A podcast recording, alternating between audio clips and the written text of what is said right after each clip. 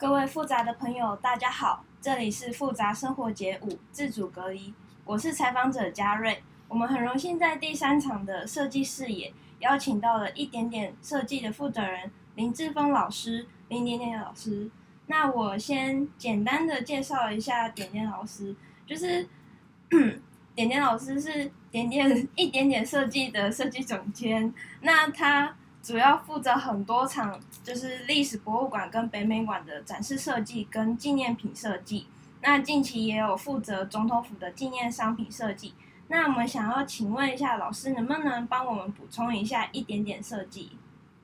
补充一下一点点设计，听起来就蛮有趣的。好，就是补充一点点，因为设计最好是做多一点比较好啦。嗯，但是因为我们设计的对象本身就是一个很强大的讯息，所以我们希望我们只要透过我们的创意一点点，那它就可以彰显它的原来的价值是更好。哦，好比刚刚你提到总统府，那总统府的价值很大，对不对？哦，我们不需要再大刀破斧去肢解总统府吧，应该是稍微包装它一下，发挥一点点创意。那好比北美馆，几乎每一档展览都是一个艺术家或者是一个艺术的主题。那它本身就应该是被烘托出来的，所以我们在处理创意的时候，只要一点点，然后刚好可以把它的亮点点出来，所以你千万不要做过头了哦。所以一点点是这样子来。嗯，那我想要请问一下老师一个部分，就是呃，我知道老师其实原本是从事就是室内设计，然后嗯、呃，还有相呃负责相关很多的展示设计，那为什么就是？你会从室内设计跨至博物馆的设计，那想要请您分享，就是你这些的历程跟体悟。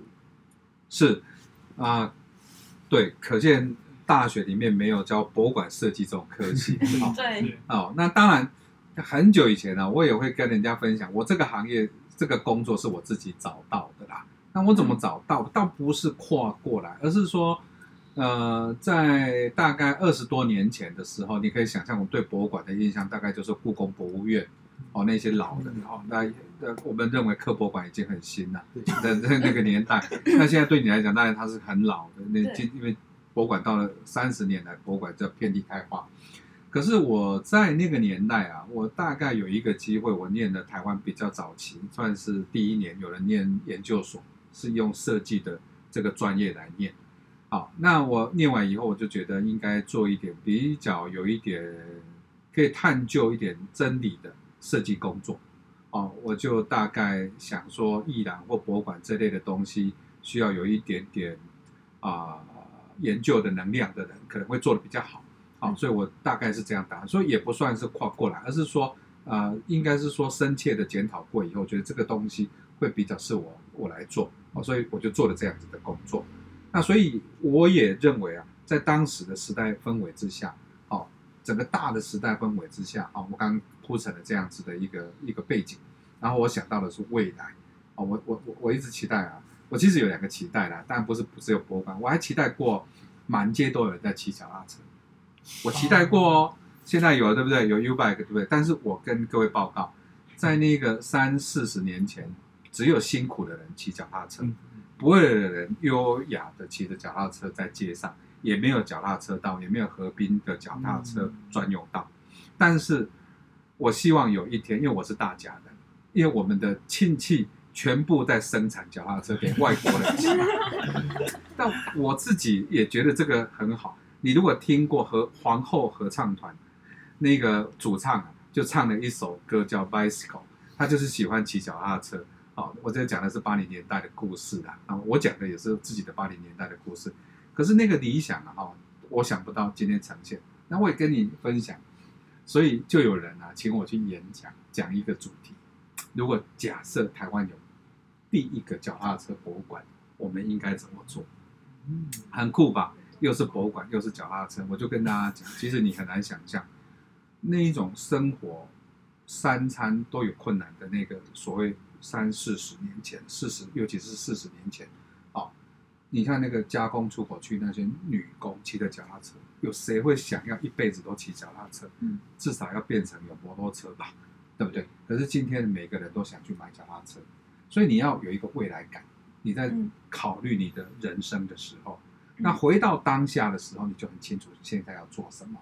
所以我当时啊就是这样子去思考，因为我喜欢去博物馆，但博物馆又是这样子没有经过设计，在那个时代的，嗯，那现在不一样了，哦，所以我我我觉得我当下就立下一个想法，就是假使做设计要跟博物馆有关，是这样子来。谢谢。那我想要。就是回到刚刚有提到说，老师有负责像展示设计啊，跟展展场的产品。那我想要问一下，老师在规划展览主题展览之前，你是怎么去思考或是定义你这个展览的市场的方向？好，我我一直叫我老师，虽然我一直在工作，但我教学应该有二十多年的时间。嗯、那在在体制外的教育，像学学文创，也有十几年的时间。那尤其是说。你想想看哈，那个体制外谁要来当我的学生？要自费的，对不对？好，那也就是说哈，你不要小看。我以前听一个前辈，哦，也是老师啊，他讲过，因为他做比较特别的设计，在那个时代，我说老师啊，你这个设计啊，可以接受的人少吧？因为大部分还是这样子华丽漂亮的，你这样太简单一点。哦，他跟我讲，他说你有所不知啊。将来需要这样简单好的设计的，他只能找我，因为只有我做。哦哦，所以他就占了这个市场的全部。嗯，那其他人就竞争同一个市场。嗯，因为我觉得他这样讲启发了我。好，那我现在讲就是说，哈，这个市场是少的，喜欢艺术的人是少的，但是他并不是没有，对不对？那这些少的人有被服务到了吗？他到了博物馆有买到他该买的东西吗？所以话题应该是说，谁来的博物馆？这个谁啊，是一个结构性的问题。他是为了交作业来看展览，哦、他他他他他可能买了明信片呐、啊，哦，到此一游。那也有可能他是一个贵夫人，嗯嗯，哦，他他很有闲，他也有一点积蓄的，他希望来博物馆买一点有故事的东西。所以你慢慢去思考他的时候，这些人就浮出来了。那我们就可以为他量身定做。让他买到他满意的商品，而且不同的展览一定带来不同的人，比如说埃及的展览，哎，你很难想象哦，台湾也会有一批人啊，对这种埃及的文物啊，他很有理解的，哦，而且你他是有自己的社团存在，所以几乎台湾历年来的埃及展啊，他都不乏这个票房，哦，那还有一个是什么？古文明啊，比如我以前做那个兵马俑嘛，嗯。嗯。我也做过印度，哦，我也做过玛雅，哦，这些东西啊，对某一些人来讲，它都是一个历史的知识的一个一个猎取，嗯。嗯，哦，所以他一定会来光顾，好，那还有一种当然就是我们熟悉的叫做艺术类的啦，漂漂亮亮的东西，好，那这几年其实有一些策展公司就引进这样展览，那我们也会来配合它，来导入适合的商品，哦，比如说。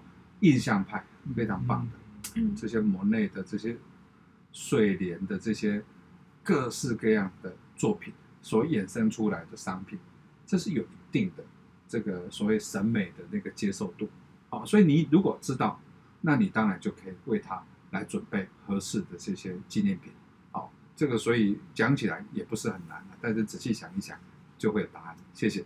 嗯，那。老师是什么时候开始发现，其实这样的产业其实应该要有培养生意的脑袋？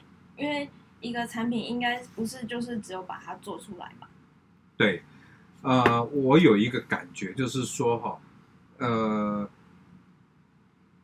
我原来哦是在公部门哦服务，那假使这些东西它的营业额赚到的钱，也并不属于我个人的。那为什么我还是对这个有兴趣？好，因为啊，这个营业额啊，就关系到这个博物馆讯息的输出。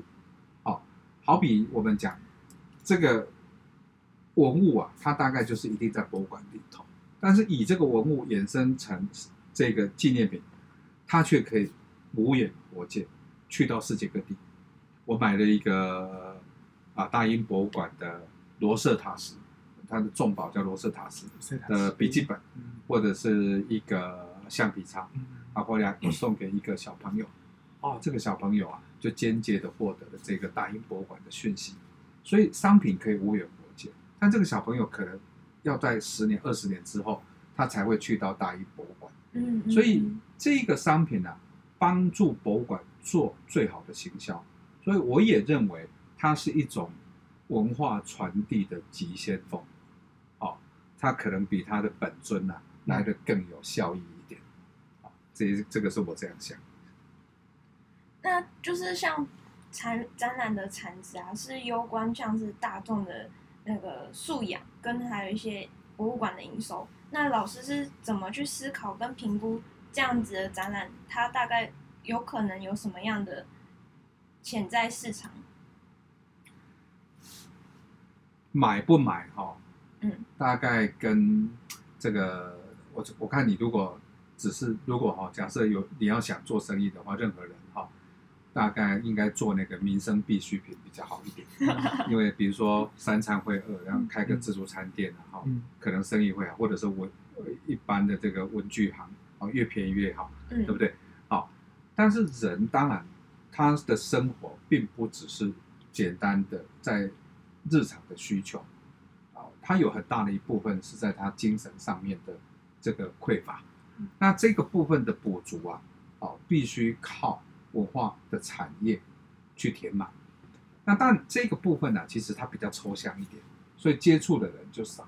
所以，我们其实每一档的这个活动的产生的时候，它通我们也可以把它称之为是一个试验。所以我们经常就开发一个商品的时候，就问那个制造商：“请问最小量是多少？有没有？好，两百个或五百个。”好，那卖了一段时间，你就发现哇。还不错哦，大家好像很需要这个精神粮食，所以我们就可以来加量再制作。好，那所以从这些产值里头就发现到，其实我们一般人啊，当然你要想说到博物馆去，难道每个都是学者或学生？不是啊，都是普罗大众。所以，所以从这个产值的提升，你就发现到整个国民的素质在文化的素养上面，啊，是也有改变的。所以，所以，所以就这个行业啊，其实它有两种成就感。一个当然就是它的这个这个金钱的数字哦的成长，另外一个成就感的时候，就是说，好比刚刚有提到总统府哈，你就看到人家来总统府买一个对国家的认同，你会觉得很安慰，就是说人家会以国家作为一个主题去购买，嗯，哦，这个是很难得的事情。然后你如果现在当然疫情的关系，如果在以前有外国的观光客，我举一个例子，那个呃乔敏，然后他是从那个澳门来的。他来台湾玩，其实他并没有很快乐，因为他觉得台湾的各方面的旅游品质不像澳门这样子。但是这个的确的确啊，要像澳门这样精致化、商业化的这个，我觉得当然台湾不需要这样子，因为这些赌场什么，这为了观光客做这么多哈，我觉得台湾还有自己的原则在，跟环境的互动。那整个澳门当然它开发的很过度，可是啊，他最后一天来到总统府，他感动不已。他看到一个他作为观光客，在他自己的国家不会看到的东西，叫做国家。嗯，乔敏，他把所有的这个我布置的有一个系列的，谈到总统府的一个系列，叫那个主题，我称之为台湾起飞。他能够跟人家讲澳门起飞吗？他其实从来没有想过，也不至于会有这种妄想。可是他来到这里，看到人家台湾可以起飞，哦，他觉得有一个国家竟然这么重要哎，哦，我觉得很感动。他自己啊，竟然是在离开台湾的最后一刻，爱上了台湾，哦，这个是令我觉得就是说纪念品啊，可以感化一个人认识到一件观念的存在，很重要的证据。所以啊，我想这种文化商品啊，带来给你的并不是像牙膏或者面包这样子的。民生必需品，但它也许啊，你如果买到一件你心爱的东西，是有文化意涵，啊，我觉得你会改变人生，嗯、啊，也许的，啊。那那回到刚提到那个有纪念性的纪念品，那像很多的商品啊，都是一样的形式，那具差异化的表现的商品非常少。我想要请问一下老师，对于这样的现象是怎么去思考？就是为什么会有产生这样的现象呢？我们呢、啊，讲到商品的开发哈，嗯，第一个要先做叫做基本该有的，嗯、比如说你，当然我们最近这几年呢、啊，因为政府提倡文创设计的的这个竞赛，所以各部门啊都有这一类的这个标案也好，或者是学生的的竞赛。嗯，那但是做出来的东西总是比较有创意。啊。那当然，我们其实比较担心，就是说，并不是我们生活里头必须买到每一件东西都是很有创意的。好啊，比如说我们可能有一些东西就是，呃，过去就很熟悉的。啊，比如说我们到到到国外去去旅游的时候，会买一件当地的 T 恤，嗯，上面写夏威夷，就回到台湾就穿着它，然后所有人都知道你去过夏威夷，对不对？好，那好比你去到。到纽约的时候，那你买什么？买一个自由女神有没有？好，那到巴黎就买一个铁塔，对不对？那这个是我们啊到此一游的证据。那我们也很骄傲，就是我们去过嘛，是不是这个意思？好，那比如说我我们有一点品味的时候，我们去歌剧院听歌剧，或到音乐厅，对不对？哦，那这件事情啊，都是在彰显自己的这个所谓对文化。或者是对国际啦、啊、这些好的东西也相相同的这个位阶的存在的证明，那所以这个纪念品呢、啊，无形之中啊，它有这个证据的功能，嗯、就是代表你也是这样子喜欢。你如果不懂换股，你那个嘛买换股的纪念品，嗯、对不对？哦，所以这个很重要。那我我觉得你们家里一定会有一个玻璃柜。里面塞满了纪念品，然后这个是每一家人都有的。然后 你到国外去，朋友家里也会有。哦，他去去去去到啊巴塞隆那，那看到高地的建筑，所以他买个小模型回来，这是很正常的反应嘛。所以呢，如果这个市场是存在的，那我们就可以帮他开发。那第一个就是我讲叫做基本上应该有的，好比你看到人家那个口袋里面抓出来的一把钥匙里头。一定会有个钥匙圈，大概大部分人这样。那这个钥匙圈一定是他心爱的或者是喜欢的一个图腾或符号在上面。那这个钥匙圈最没有创意的，对不对？因为钥匙圈有什么好设计的？那你说。这个设计系的学生，你去看那个毕业展的时候，有没有人设计钥匙圈？我看没有。不敢不敢，这个老师绝对打圈。啊，这个你有所不知啦，这个老师要来上课，老师要来上课。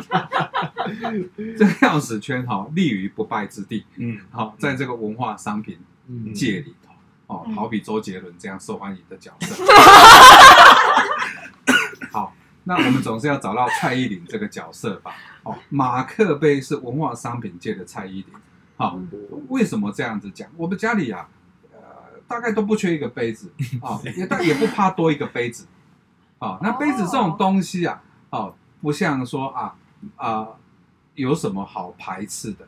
好像杯子我每天换一个，喝水、喝咖啡吧，没有什么问题。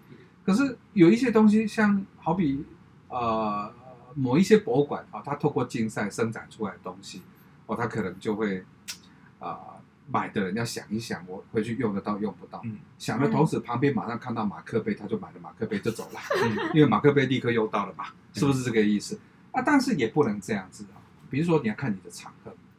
嗯、啊，我们举个例子来讲，就是说，嗯，比如说这是一个画家，我记得有一个商品啊，是美国人生产的，我觉得非常有意思，它是梵谷的娃娃。啊，可是那个公仔娃娃好像我们天天去哪里都看到。对。哎，但是它有一点点创意，因为那个耳朵是用魔鬼粘粘上去的。所以你这个心情不好的时候就可以把耳朵摘下来。好，这听起来不错啊，对不对？好，那这样子东西就有一点点创意，那这就不是一般的公仔。公仔是我们一般人会买的，但创意就表现在那里，而且相得益彰，嗯，对不对？好。那所以以这个逻辑来讲啊，我们其实应该把商品啊简单分成两个类型，一个就基本上你应该要卖的，因为大家都会买。那第二个就是说，你针对这个主题，你提出适合它的特殊的，帮他设计的。好比我帮周豆腐啊设计的一个菜瓜布。那你知道菜瓜布哈，我们人人会买，人人会用，可是菜瓜布没有意涵，任何菜瓜布就是没有没有没有什么文化性。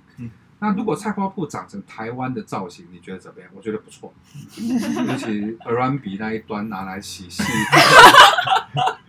一定洗得特别干净，对不对？而且你手啊抓住的地方啊哦，最胖的位置啊是那个七骨最西端，好，然后这个这个另外四只手指头抓着的地方啊，就刚好是我们东海岸线，哦，这样刷起来啊，就靠我们这个这个桃园地区啊，所以这样子听起来啊，就是有附加价值，嗯对不对？那这样子就独一无二了。当然，我这个商品就不太适合在美术馆卖了。嗯，对不对？嗯所以这个就变成它的独有商品，好，这个所以我刚刚为什么讲，就是基本该有的跟独特属于它的，哦，这一类我都应该兼顾。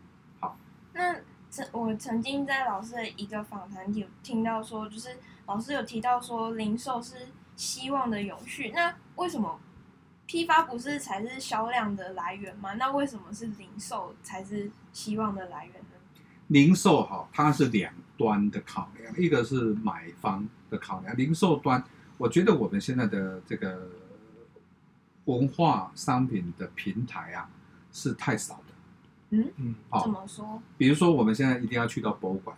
嗯哦，才买得到那个博物馆的东西。对那我觉得这个公部门其实可以多帮忙。好、就是说，比如说人家那个有有有那个共同运销合作社，哈、哦，那个农产品。呃，好、那那是这个这个这个，人家还有什么农会的组织有没有？哈，那我们有没有文会的组织？嗯我觉得不错，嗯我可以考虑一下。好，那让这些辛苦的文创工作者啊，能够透过共同运销或者产销的方式啊，来达到就是说普及化，就是零售的普及化。嗯，那这个就回应到另外一端，就开发端。对。那开发端因为有市场，那它开发就会比较能够投资，嗯，好、也比较能够生产，所以下一次就不要为了加最小量做多少，因为我们的这个铺的点很多，哦所以我们最好是能够像像便利超商里头的那些商品哈、哦，当然那个是一个比较夸张的举例啦，就是说我们怎么样，当然这个平台也要经过思考，当然绝对不是像超商这样，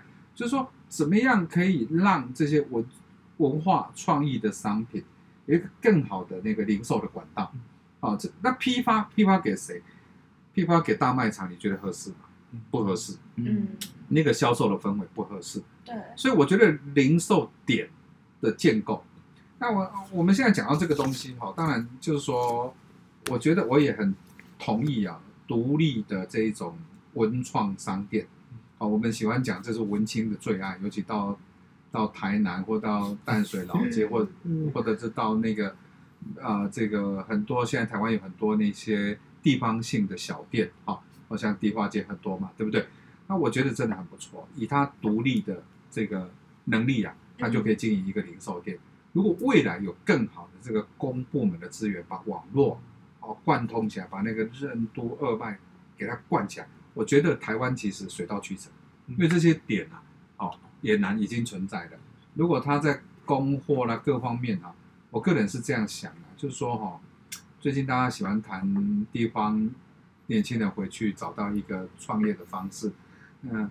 那个，我我觉得有一点要认知，就是说，其实我们并不是要经营一个大的事业，而是这里头有一个很重要的点，不不在营业，而是在于我们喜欢做这个工作。我们应该鼓励大家去找到一个工作是自己喜欢，而且在那个地方，然后最主要是他能活下去，在那里能够成家立业，哦，可以繁衍他的下一代。那我认为这个才是重要的事情，而不是用那些大的企业家的经营手法。这个显然呢、啊、会有点不是只是兴趣，而变成是一个技巧。所以我认为兴趣会鼓励一个人啊去从事那个工作。所以零售业很重要。哦，零售业我我我在欧洲看到很多，你到西班牙的乡下去的时候，或者是到到这个北欧那个小巷子里头啊，你看到很多年轻人他去做零售业。哦，那那那这些东西啊卖的都很有它的特色，他不一定自己生产。但是他会去找到那个我刚刚讲那个制造者是谁，开发者是谁，那符合他经营这一间店的理念，那就就可以买。所以未来如果说这个这个网络可以建立起来，所以这个开发者就可以愿意，因为零售端有嘛。好，这个是我的想法。有类似文化的选物店的那种感觉。对，选物店，我们当然现在就是用叫选物店的哈。我我我的观念哈是说，这间店是一个经过有策展思维的店。嗯嗯，所谓的策展思维哈，就是说我们去去架构一个主题，那这个主题应该涵盖哪些项目，然后让消费者进来以后可以感受到有这些你策展的涵购所产生的商品存在这里，所以这种购买就有点像去逛一趟展览。嗯那这个这个这个你你我到我去年刚好去的那个里斯本，我看到几个这个店非常有意思，他他卖的东西不一定是艺术性的哦，他大概卖那个里斯本啊，比较光荣的那个时代，大概比如说八零年代是他们觉得里斯本还不错的那个年代，办万国博览会啊等等，还有很多很优秀的建筑师在世界上知名的那个年代，那他就把那个年代的产品的用品。好，比如比如说清洁的，或者是说说那个简单的那个那个扫除用具啊，哦，他卖那一系列的东西，我觉得卖的很可爱，卖的很有那个时代，好像回到那个历史博物馆那种布置的感觉，哦，这个就是车展。嗯那你当然也有可能卖一个叫做什么，就是说我卖我们的那个当地的产业，好，那我当地的产业，比如说我我我到那个院里哈。在苗栗啊，它那个三角有很多砖窑厂，好，那从这个烧窑的这个角度，当然你不是只是卖红砖，你也把这样子工作的人的穿着打扮用得到的东西，好像你也把它彰显出来。那这个通通过这个零售，就把那个在地的那个砖窑业的那个产业文化给行销出去了。好，这个是我我的理想看法啦。但当然。现在就是说刚开始哈，我觉得很多年轻人他可能要稍微去认识地方是什么，那什么东西是值得拿出来介绍的。而且我们现在台湾哈，很多乡土的文学作家哦，他的那个他的原生地在哪里？其实应该都要有人回到那里去帮他把它行销出来，而且写的都是我们在地的故事吧。哦，这个事情我觉得呃将来大有可为啦。是。那。回到刚刚老师提到的那些案例，我想要问一下老师，就是在规划这些展期的时候，你是怎么去定位说你要给予那些民众什么样的体验？因为我觉得这个其实蛮多年轻的设计师或是策展人也会碰到同样的问题，就是他们其实想要办一个想要传达一些理念的事情，可是他们其实在转译的时候有碰到一些困难。问题啊，在一个因为我们。教书其实本来在谈博物馆策展的时候，它就有一套工作的流程跟方法。比如说，我们怎么样去命题，哦，就是说这个展览的题目应该是什么？那在这个命题底下，我们应该告诉人家什么？就同样一个命题，可能你在日本跟在台湾要谈的事情就不太一样。嗯，对。比如说，我们谈三国的展览，好吗？他也在日本展过。那日本人喜欢三国志啊。卡通也是他画的，光荣，他一点都不陌生哦，各位，你不要以为日本人对他很陌生，嗯，所以他很快就要知道这个赤壁之战啊，然后就要知道这个叫空城计啊等等。那我们在台湾谈这个事情的时候，又有我们自己的想法。哦，我们其实这几年呢，电玩市场哦也蛮开发跟三国有关的游戏，哦，所以有时候你从那一群人的角度出发的时候，哈，就蛮蛮有一种。有一种紧张的战争气息啊，是可以被拿出来讨论的。嗯，所以包括你的标题啦，包括这个故事的安排啊，都可以让它更有战略性，更有那个英雄感，对不对？好，那当然，如果我们今天只是只是老人来看的时候，我们当然就是啊，把故事回到这个一千八百年前，然后那个一场战争，然后就三分这个。天下，对不对？啊，所以这样讲起来，其实就老人也喜欢。所以，我们有时候在一档展览里面，其实有不同的脉络的故事在铺陈。所以，不同的人都是我们的 TA，嗯，他来都看到他想要看的东西。好、哦，那他小朋友也很喜欢。那看到最后的时候，一定是这些英雄人物啊，化身为文创商品。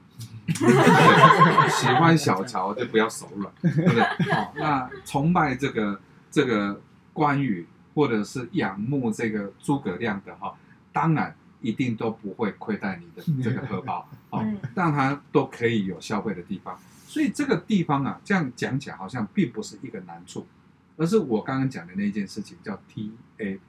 有时候经常我们把它拿来跟商业的那个 TA 啊，哦，混在一起，混在一起啊。我是觉得当然也不能这样批判这一件事情，但是我觉得可能有点误解了，就是说，其实博物馆并不能排除各种人进博物馆。嗯，那如果每个人进来都有被我们服务到，那何尝不是一件好事？嗯，对不对？嗯嗯啊，那当然，你现在看到很多人都会跟你讲，我的 TA 就是二十岁到三十岁，嗯，那三十一岁怎么办？三十岁怎么办？对不对？好，这个你千万不要太小看了这个这个你的能耐。好，就是我们一家店开出来，哦，也可以像一个博物馆。好，那最后有一个很地重要的地方，就是说这些。所谓人来啊，要让他有好像有一个惊奇之旅，要意外的收获。哦，比如说来你的店啊，或者是来到这个看完展览来到这一家店啊，他会感觉像一个展览的延伸，好像刚刚看的我在这里啊是一部分。好比我举刚刚讲那个三国，好不好？这个三国啊里头啊，酒一直都是。一个角色，短歌行也好，哦，或者是这个我们常讲煮酒论英雄，嗯、那我就帮他接的一个这个下联：煮酒论英雄，没有酒就没有英雄，所以为了要当英雄，我们就来买酒吧。好，那这个是一个幽默感。那另外我也讲到一个一个鼓励大家啊，这个购买的一个氛围，就是说，这个我们让生活里面啊充满三国。所以说，以三国作为生活用品的东西，其实都能美化了我们原来的无趣的平淡的生活，是不是这样子？好，所以你你你你如果到英国去，什么商品很多？你知道，跟女皇有关的哦，因为它道理很简单啊，女皇形象很正面，大家喜欢。嗯，对，我想。到美国去，大概跟总统有关的商品，大概没有办法像女王这么畅销，是不是这样子？好，所以，所以，我我觉得没什么不好。如果有一个好的形象，大家会喜欢，你为什么不帮他生产成一个可以带回家的东西？是这样子来。那就是。这样回顾刚刚老师讲说，从展展示设计啊，还有产品设计，那我还想要再回归到一个部分是，就是像我们刚刚有讲到说，我们来博物馆的人是非常多样的嘛。那关于就是导览这件事情，我们可能在台湾的体验中，可能印象中都是只有就是拿一个导览机或是一个导览员，那就是这样子，好像对于理解的体验，并没有像是有一个。那个博物骇客，他就是最近就是新闻很有名的那个，他就是用演员去表演的方式去诠释这个博物馆的内容。那老师有没有对于这样全新的演绎有什么新的看法？呃，讲到这个哈，其实应该是说，呃，博物馆啊，大概有四大功能，哦，叫做我们最常第一线会跟我们遇到的叫做展示的功能。那展示的旁边会有教育的功能，就是说也许会有办活动，好，那导览其实属于教育的。那当然在幕后就有所谓研究，那研究之前一定要先有收藏，这大概就是我们传统来讲博物馆的四大功能存在，就是展示、教育，然后研究、典藏这四大功能。那我们在做博物馆的人，因为他已经发展了大概有。我们常讲，就是说大概有三十年左右的时间，在台湾真正发展博物馆学，好，所以分工就仔细了，所以所以大概就这这这个不同的部门哈，他现在博物馆里面也把它分开来。其实你如果稍微打破这个藩篱，比如说你的典藏跟研究，在教育的时候也可以看见，或者是你的展示里头可以感受到那个研究。或者是典藏，或者是教育，把它混为一体的时候，我觉得你就骇客，你就不会像原来的导览员只是讲他该讲的事情，嗯，好，那他就可以有互动性，或者是他有个人观点可以长出来，哦，所以我是这样偷偷想的哈。当然你，你你你如果觉得有意思，然后你可以听听看，就是说导览本来并没有一定的章法，就是没有像像。像禅宗讲的“本无一物”嘛，哦，那你何处去惹这个尘埃？说一定要是这样导览呢，对不对？哦，导览员每个人不一样啊，他有个人风格吧？嗯，那我我可以有跟这个主题有个人的经验是跟他不一样的吧？那你可以去发挥那一部分，好，你就等于是用分享的角度来讲。那所以的现在在国际间啊的新闻提到这个这个骇客，哈，也就是说骇客这个字眼的意思就是说，他跟你原来那个制式的不太一样。那我们应该讲说，本来就没有制式的，所以每个人应该要要像骇客一样去导览。那好比你跟你的家人到国外去旅游的时候，你很有学问嘛，对不对？啊，你念的艺术史，可是你你的弟弟、你的表哥，他可能就是没有读过，那你何苦在那边掏书包讲你的艺术史嘞？那你又不谈一谈？他如果刚好是一个是一个电脑工程师，那你可不可以跟他谈一点这个有趣的，在过去的统计的数字的运用如何表现在这一幅画？你知道这一幅画用了多少颜色吗？如果我们来分析的话，这不变成一个有趣的事情呢？那这个东西变成是量身定做。好，讲了半天了，骇客之所以受到你注意，是因为他的受众喜欢。如果这个才是关键字，受众喜欢，那我们就从这里来着手。所以我们可以发展成不同的。我当然曾经举例过了，就是说台湾的博物馆都五六点就关门。嗯，哦，对。对，那我们可不可以弄一个晚上八点开始，好到十一点的，然后博物馆不开灯，这好可怕，阴森森的，然后每个人带一个自己的手机的手电筒，嗯，然后导览到哪里的时候就照哪里，啊，我觉得这一趟旅程应该会很好赚钱，五百块，所以这个吃完饭没事干，对，对啊，你你不觉得很好玩吗？好，那那这里头啦。又可以透过手机，哦，又在一个四处无人的博物馆里头，还可以发出一点奇怪的声响。嗯，这整件事情啊，就好像来一趟那个我们超越博物馆惊魂夜。嗯，哦，搞不好会遇到真正的那个不应该出现的东西。我很期待中正纪念堂能够做这个。应该等着去感受。不然的话，历史博物馆也不错。呃，来到这个陪葬品区的时候，哦，突然之间，哦哦，所以冷气都不用开了，嗯，保证是透心凉哦，这个起鸡皮疙瘩的，对不对？所以导览本来它就是可以颠覆的，而且本来这样子做也没什么不对，嗯，哦，只是说我们现在因为分工细的，哦，那那如果所有东西都把它 SOP 化以后。哦，所以我们在做什么，你知道吗？SOAP 呀，SOAP，可以请老师解释一下吗？SOP 你知道，SOAP 就是肥皂吧？好，彻底洗干净，从头再来一次。是这样吗？好，所以所以原原来这个博物馆学可能要重新再检讨一次。SOAP 是我我认为应该要推广的啦。好，如果有有兴趣的话，我们来开一个 SOP 学。好，就是说原来的制式的那一套，我们把它洗一洗，再来一次。好，当然这个东西可能就某些呃著名的官员不会很喜欢。好，那 SOP 是他的口头禅，但是我认为 SOAP 才有创新的机会。好，这个我这个在这里给你一点小小的建议，好不好？好。那我们刚刚有提到说，就是呃，对于这导览的自己诠释，还有就是。那像有回归到说导览，我们现在有的资源就有导览员跟导览的那些呃音音轨。那老师有没有想到一些新的方式，是可以去优化现有的体制，而不是就是嗯、呃、先马上整个大改版，因为那个可能还会有一些难度跟距离。哦，其实本来你问的这个问题哦，已经很多博物馆尝试在做，比如说它的导览是一种演出。演出啊，一种演出。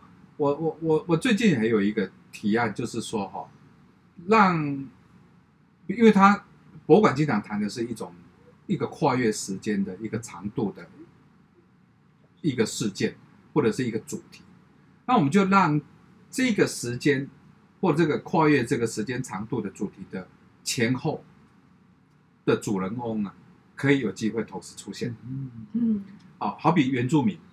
哦的主题的展示，我们把那个所谓的早期的，那个头上有那个地质的那个羽毛的那个啊传统的服饰的，而且它是那个在日本人还没有开现代化哦部落的那一群哦原来的勇士，然后我们再找一个现代的原住民的角色，他只会穿这个西装裤的，哦，那他他不愿意把屁股露出来的那种，好，这不一样的嘛，因为时代已经改变，他们两个在一起了，那个可能是他的阿祖，好，那他们两个变化身为导览员，哦，就古今对话，那我觉得这个我们现在就可以做了，展览一样不变嘛，同样看一件文物的时候。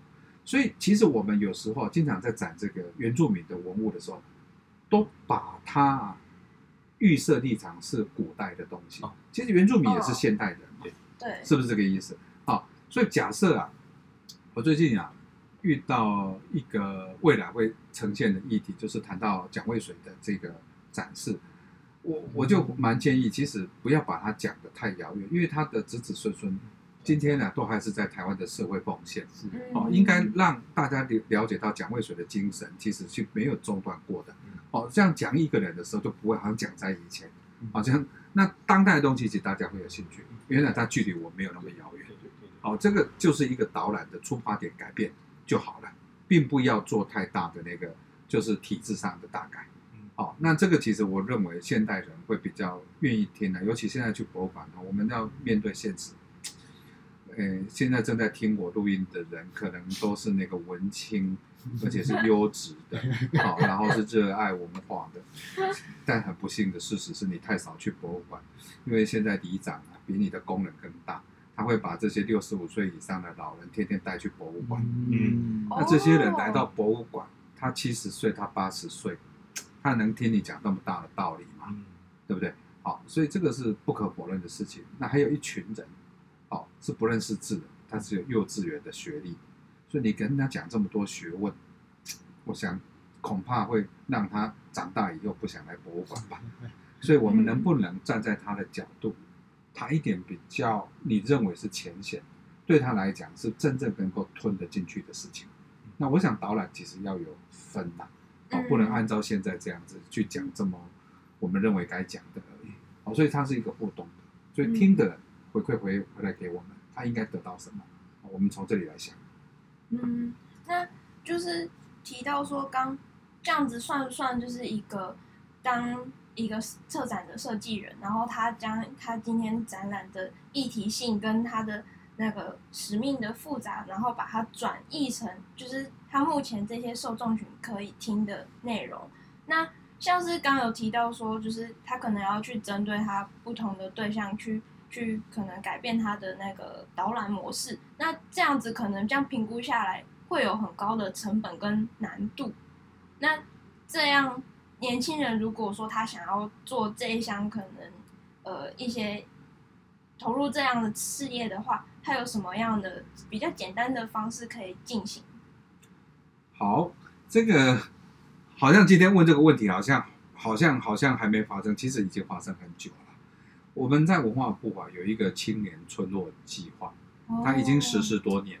啊，青年村落计划就是，当然现在就会把它跟地方创生啊有点好像很像，但我们会比较偏向是在文化事业的经营，就是说我们让年轻人回到家乡或者去到一个社区去工作，但是工作内容是跟文化有关的。那这些人呢？从我的角度来看，他就是做一个零预算的博物馆的经营者。嗯，就是说这个社区本零预算，就是我没有盖博物馆。嗯哦，但是我做的工作跟博物馆一样。嗯嗯，比如说我也在在在在做研究，研究这个社区，嗯，或这个我的家乡。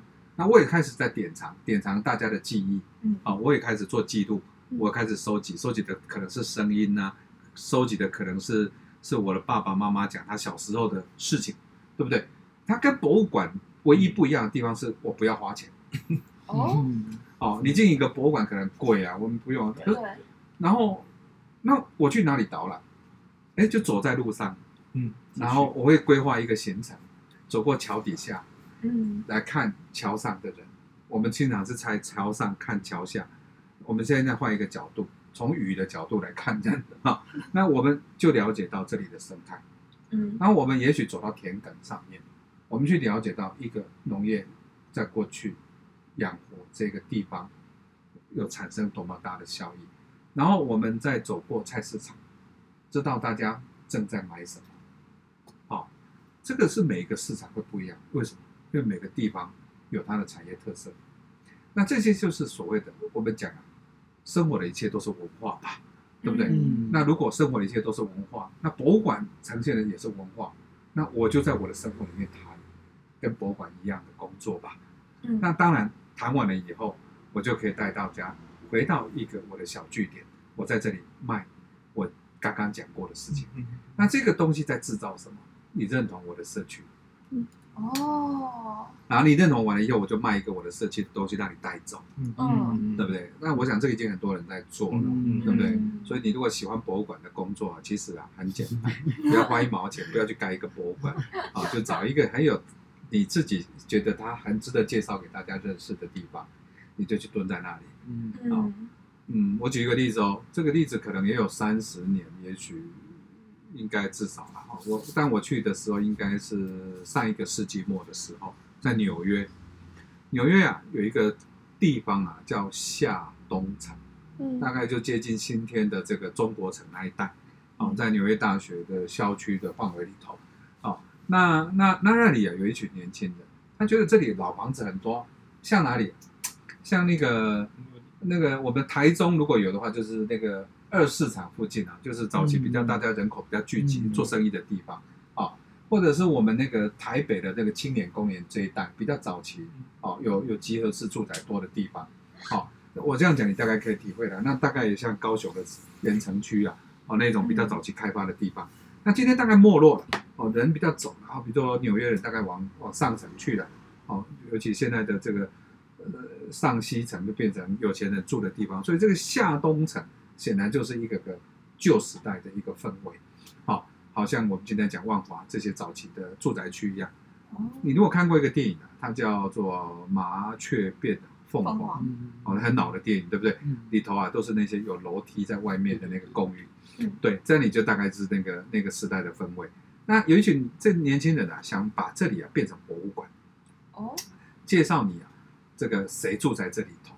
怎么住？因为生活都困苦，来都是租房子的房客，可能几户人家共用一户这个公寓，然后可能厨房是共用的，所以里头这个非常辛苦。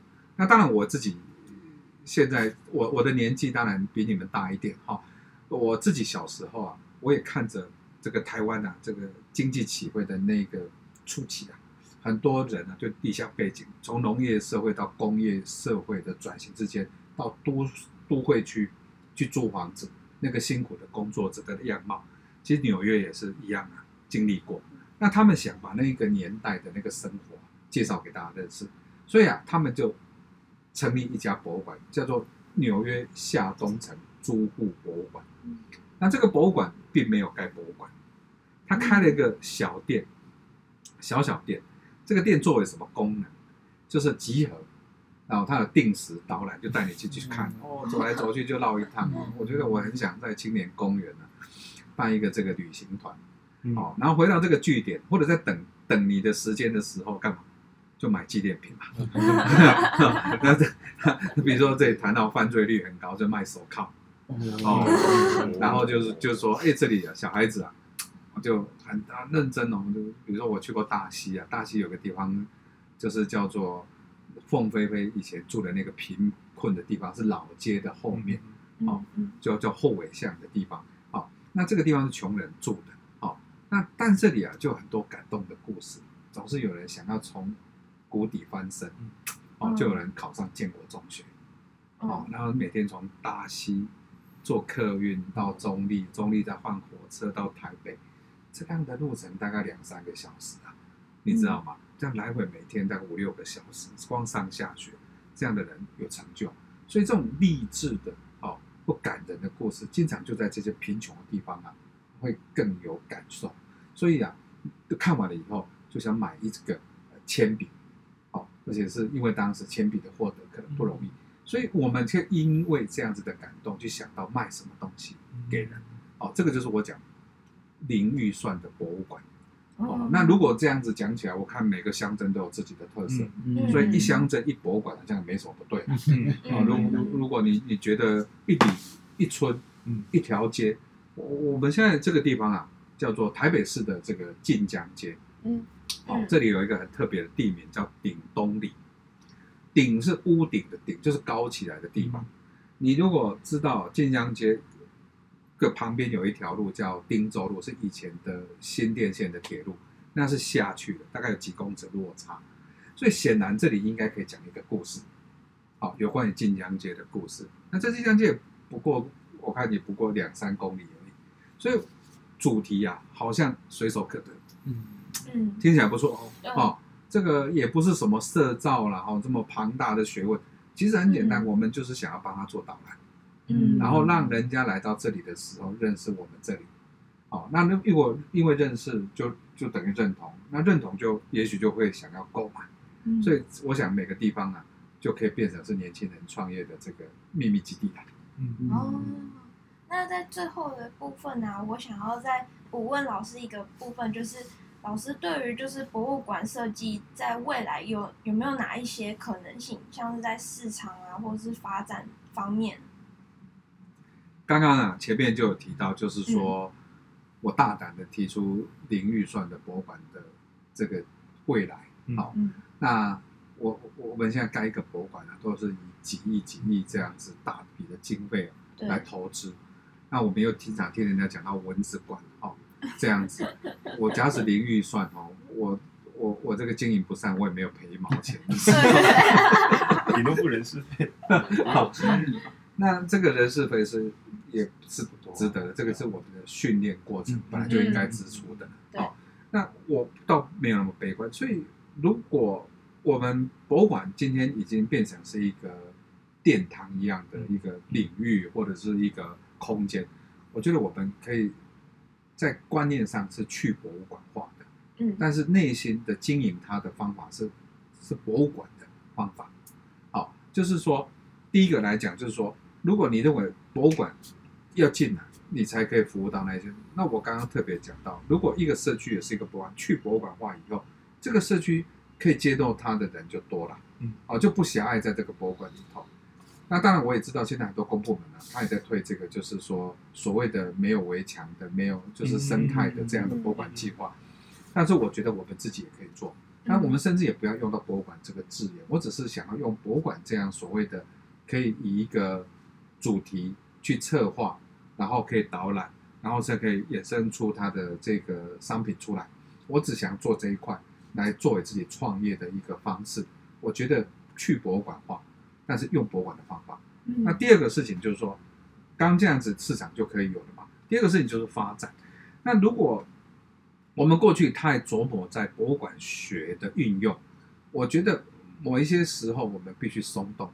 这个刚前面问到那个骇客的导览是一样，我想它松动了一个传统的制式的导览的方式，嗯所以我们应该松动博物馆学的原来的理论。嗯哦，比典藏、典藏的方式，我刚刚特别还提到，我们不太需要花很大的钱去收购文物，因为我们想典藏的是记对忆，或者是一种声音，嗯或是一种所谓在地的知识，嗯对不对？那这种东西显然是不要花钱的所以零预算并不骗人？我想我们都有个手机吧，都有录音的功能跟拍照的功能嘛，嗯对不对？我们也许也可以来办一个摄影展，就是社区的每一个人找到他们家最老的一张照片。哦，哇，我想策展才是重点啊，核心在这里。就你有没有想到这么感动的事情？嗯哇，你家的照片可能是你阿祖漂配的时候，嗯哦，穿着木屐在日据时期到那个照相馆拍一张后面有富士山的照片。嗯嗯嗯，那我家的呢，可能是我的那个阿嬷嗯刚嫁给我阿公的时候的那个结婚之后哦的那个那个拍的照片，还有那个小花童啊，哦长得土土的，有没有？那每个人不一样啊，对不对？那你的呢？你的可能是我的爸爸，好、这个背着书包上学去的时候是打着赤脚的，哦，理着光头的那个小孩子的画面。啊，我现在在讲跟你讲这个东西的时候啊，其实你开始有画面。嗯所以，但是每一家人讲一个自己家里最古老的照片的故事，那所以呢，策展就会帮他经营起来。然后我们展览的地点也很好啊，对不对？谁家愿意把他的客厅空出来，那就是一个展览的地点了、不是吗？哦，这个话题性十足。啊，导览员是谁？就提供照片那个人啊，自己讲自己的故事啊。嗯就这个东西也不要训练，那重点的还是回到我讲的，策展、策展、再策展。好的策展会帮助你，让大家喜欢你做的事情，像博物馆一样。所以松动博物馆学的旧理就是旧有的理论，是一个好方法。那再来是什么？互动面。我们刚刚讲了半天，就是希望我们做的事情能够引起回响，大家也喜欢，而且还互动，对不对？我曾经啊办过一个展览，就是从西班牙去借玩具到历史博物馆来展，那我自己去借，你知道吗？我还带一群小小策展团，好可爱去哦，因为我不会讲西班牙文啊。所以要有翻译啊，哦，然后就一小组人，哦，可以坐一台计程车的这个范围，这样移动比较方便。那我们就到这个西班牙的北方，哦，叫费格拉斯。那到了费格拉斯以后啊，我们啊就借了展览回来。这个任务是要去借一个这么困难的西班牙的玩具在台湾展。可是呢，你一定要编出一个有趣的策展的故事线，就告诉大家玩具怎么会变成博物馆的。文物嘞，哦，原来有人把它留下来，好好珍藏。那我们就问问看参观者，那你的玩具嘞？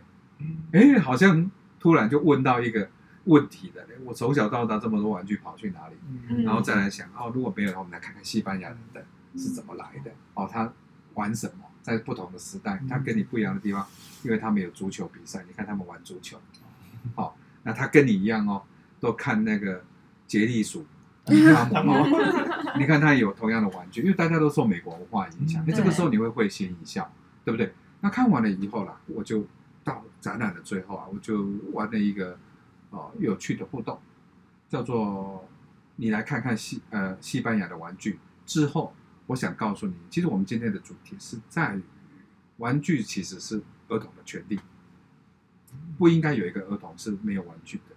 嗯，但是有一群小朋友他没有玩具，他是非洲这些最辛苦的国家的小朋友，嗯，所以我们有一支影片就介绍他们怎么样去捡垃圾来做自己的玩具，嗯，那看完了以后呢，紧接着我们就有一个有一个服务台，欢迎你来捐赠玩具给这些人，哦，哇，你知道那个那个当时候啊，十几年前我做这个展览的回响很大，嗯，几乎每一个人都。来的博物馆第二趟，很少你去看这个展览愿意再来第二次。嗯、很多人因为感动再来第二次，一箱一箱的把他家里不要的玩具都抱来给我们。嗯、然后我们透过 NGO 的组织啊，嗯、全部捐到非洲去了。这数量有多大呢？我听我们的工作人员啊啊描述，因为很多了，不可能在现场看到，大概有一个教室可以堆满的纸箱，嗯、这样子的多，很多哦。所以你不要小看，其实台湾人很有人情味。所以，我们去透过展览，可以激起一种啊，这个叫关怀弱势，嗯，或激起一种所谓的爱护环境，或者是激起一种啊国家的意识，好，好比我们刚刚总统府，我们也可以把它称之为博物馆，因为这几年啊，从这个两千年以后，哦，那第一次政党轮替。哦，那总统府就开始解放，他对外来参观，那所有人都可以进出总统府，包括从对岸来的朋友，嗯，哦，只要有身份证明都可以进去。那所有的外国人也来，很多人很感动，为什么？因为他们国家的总统府并没有对外开放。嗯嗯嗯。那所以到总总统府当然并不是在歌颂领导人，嗯，哦，而是了解一个国家的成立的过程，然后在台湾怎么样。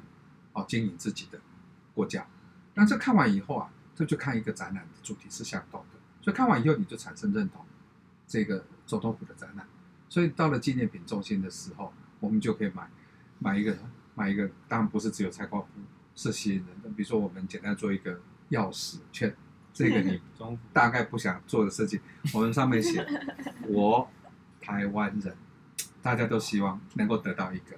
告诉人家，因为我看完以后我很骄傲，我要告诉人家我是台湾人。好，然后有一有一个手环，很便宜的哦，三十块钱哦，是一个十五岁的年轻人设计的，而且小朋友，然后他他在英国念书的时候啊，有一个这样子的机会，他这么小的年纪，十五岁就面临到所谓国际的压迫。嗯，好，因为他是学校唯一的台湾人，当然很多的是外国学生里头，很多的是对岸的好朋友。哦，是大陆的同学，但是他们的政治理念并不一样，所以他就设计了一个手环，上面就写着 “This is 台湾”，哦，这就是台湾，哦，然后他挂在手上面。哦，他英国同学觉得好棒，你那么爱自己的国家，所以每个人也想要要一个手环。真的？真的啦！哇！结果呢？后来啊，全校啊，其实传统的英国学校是不应该在手上带东西，所有人都跟老师讲，因为我们要支持 David 的国家，所以我们每个人都带一个这个手环。后来对岸的同学啊，他说大家都带了，那我也得带一个啊。所以后来啊，好吧，不好吧，就是。连对岸的小朋友都支持历史一直台湾，那我觉得这个很好。就是说，我们如果离开自己的国家的时候啊，其实很难告诉人家，因为我们长得跟很多人的亚洲人的脸孔都很像、嗯、啊。那我们唯一可以告诉人家，就是说这就是台湾。好、嗯，那所以这样子的，虽然不是一个文物的复制品，也不是马克杯这么样的实用，嗯，但是它很骄傲，嗯，所以这种骄傲也可以变成商品的一种开发的路径。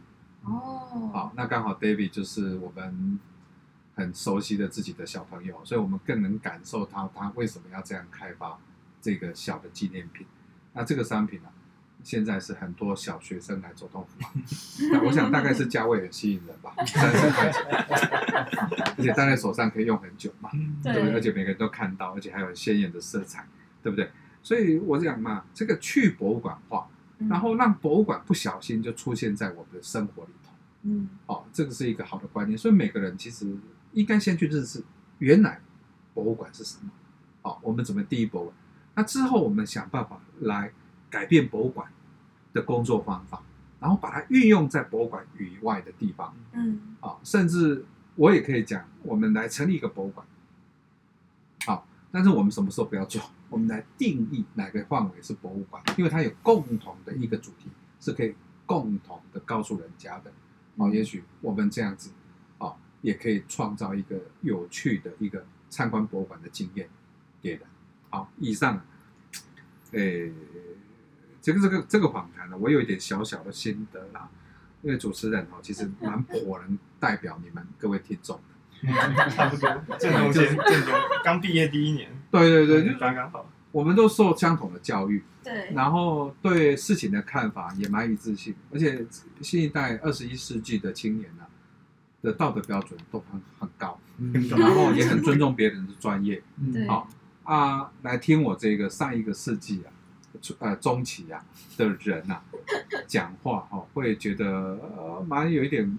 跟原来想象预期不太一样，因为我自己教书有二十多年的时间啊，我一直希望学语不自用，学学的东西不要照抄照用，应该转译一下。哦，哦，我刚刚讲意思就像我做博物馆的这个展示教学这么多年，嗯，我希望你学了以后呢，不一定表现在博物馆里头，学不以致用。哦学而乱用，但学的东西都有用。嗯，就是说，博物馆是一个好东西。嗯，那个工作的方式，因为它可以把东西聚集起来，对，然后去分析它、了解它，对，研究它，然后把它拿来变成教育的材料，跟展示的材料。那我们只要把“文物”这两个字换成，看你希望想到是实物，啊，或者是是这个这个叫做。这个什么物都可以的啊，万物了，万物也可以，啊，这这不一定是文物啊，所以我就写过一个文章叫“弱的文物”。我们所谓博物馆里面都是强的，哦，贵的，哦，重的文物，贵重的文物。那如果我讲的是一种弱的文物，但是它很有故事性，所以这几年呢，大概也有人啊喜欢讲叙事性的东西，好，就说我们做生意也是一种叙事性的，有故事的。好那我也意思就是说，当然也不用讲到那么严肃了哈，就是讲能说故事的东西就好了。好，我们来收集一堆可以说故事的东西，哦，但它不不并不珍贵，但是因为我有策展的能力，我把这一些东西组合起来，它会让你很惊讶，哦，变成有一个有趣的东西让你认识。那这样子变成我们就可以开始做博物馆这个行业了。嗯，好，所以有兴趣的话，我想你可以开始在你家搞一个博物馆。然后过年的时候做一个展览，好，然后吃完年夜饭的时候，我们就来请大家把自己最喜欢的那一张照片拿出来，讲一个故事。嗯，好，然后每个人导览一下这张照片。你今年这一整年结束以后，你觉得哪一张照片？手机拿出来看你脸书按赞数最多那一张，要不要跟大家分享一下？好，也许啊，这个就是策展啊，就是说策展简单讲就是要想到一个方法，是嗯，哦，去经营一种活动，嗯哦意料之外。对对对，但包括这一种东西，它可能可以传达讯息，也可以传达一点情感。嗯，如果可以传达一些价值，就更好。嗯，那没有的话，就是说你玩这个游戏的时候，或经营这个博物馆，一定有一个想法在，你希望能够做什么？我觉得至少也可以传递一些 idea 是不错的。嗯哦，那所以我我我们如果想象传统，我们认为博物馆只会传达讯息，显然它只做到百分之二十五，就是四分之一，另外还有情感、价值跟想法。嗯那这三个部分其实就有很大的改变，现在大家对传统博物馆的看法。嗯，哦，这样不晓得大家能不能从我轻松的言谈之间可以理解，博物馆是可行的行业。那今天我们就非常感谢点点老师替我们分享了这么多业内的秘辛，也让我这个年轻的嗯、呃、快要入行的那个设计师有一些新的改观。那谢谢老师。好，谢谢你们，谢谢。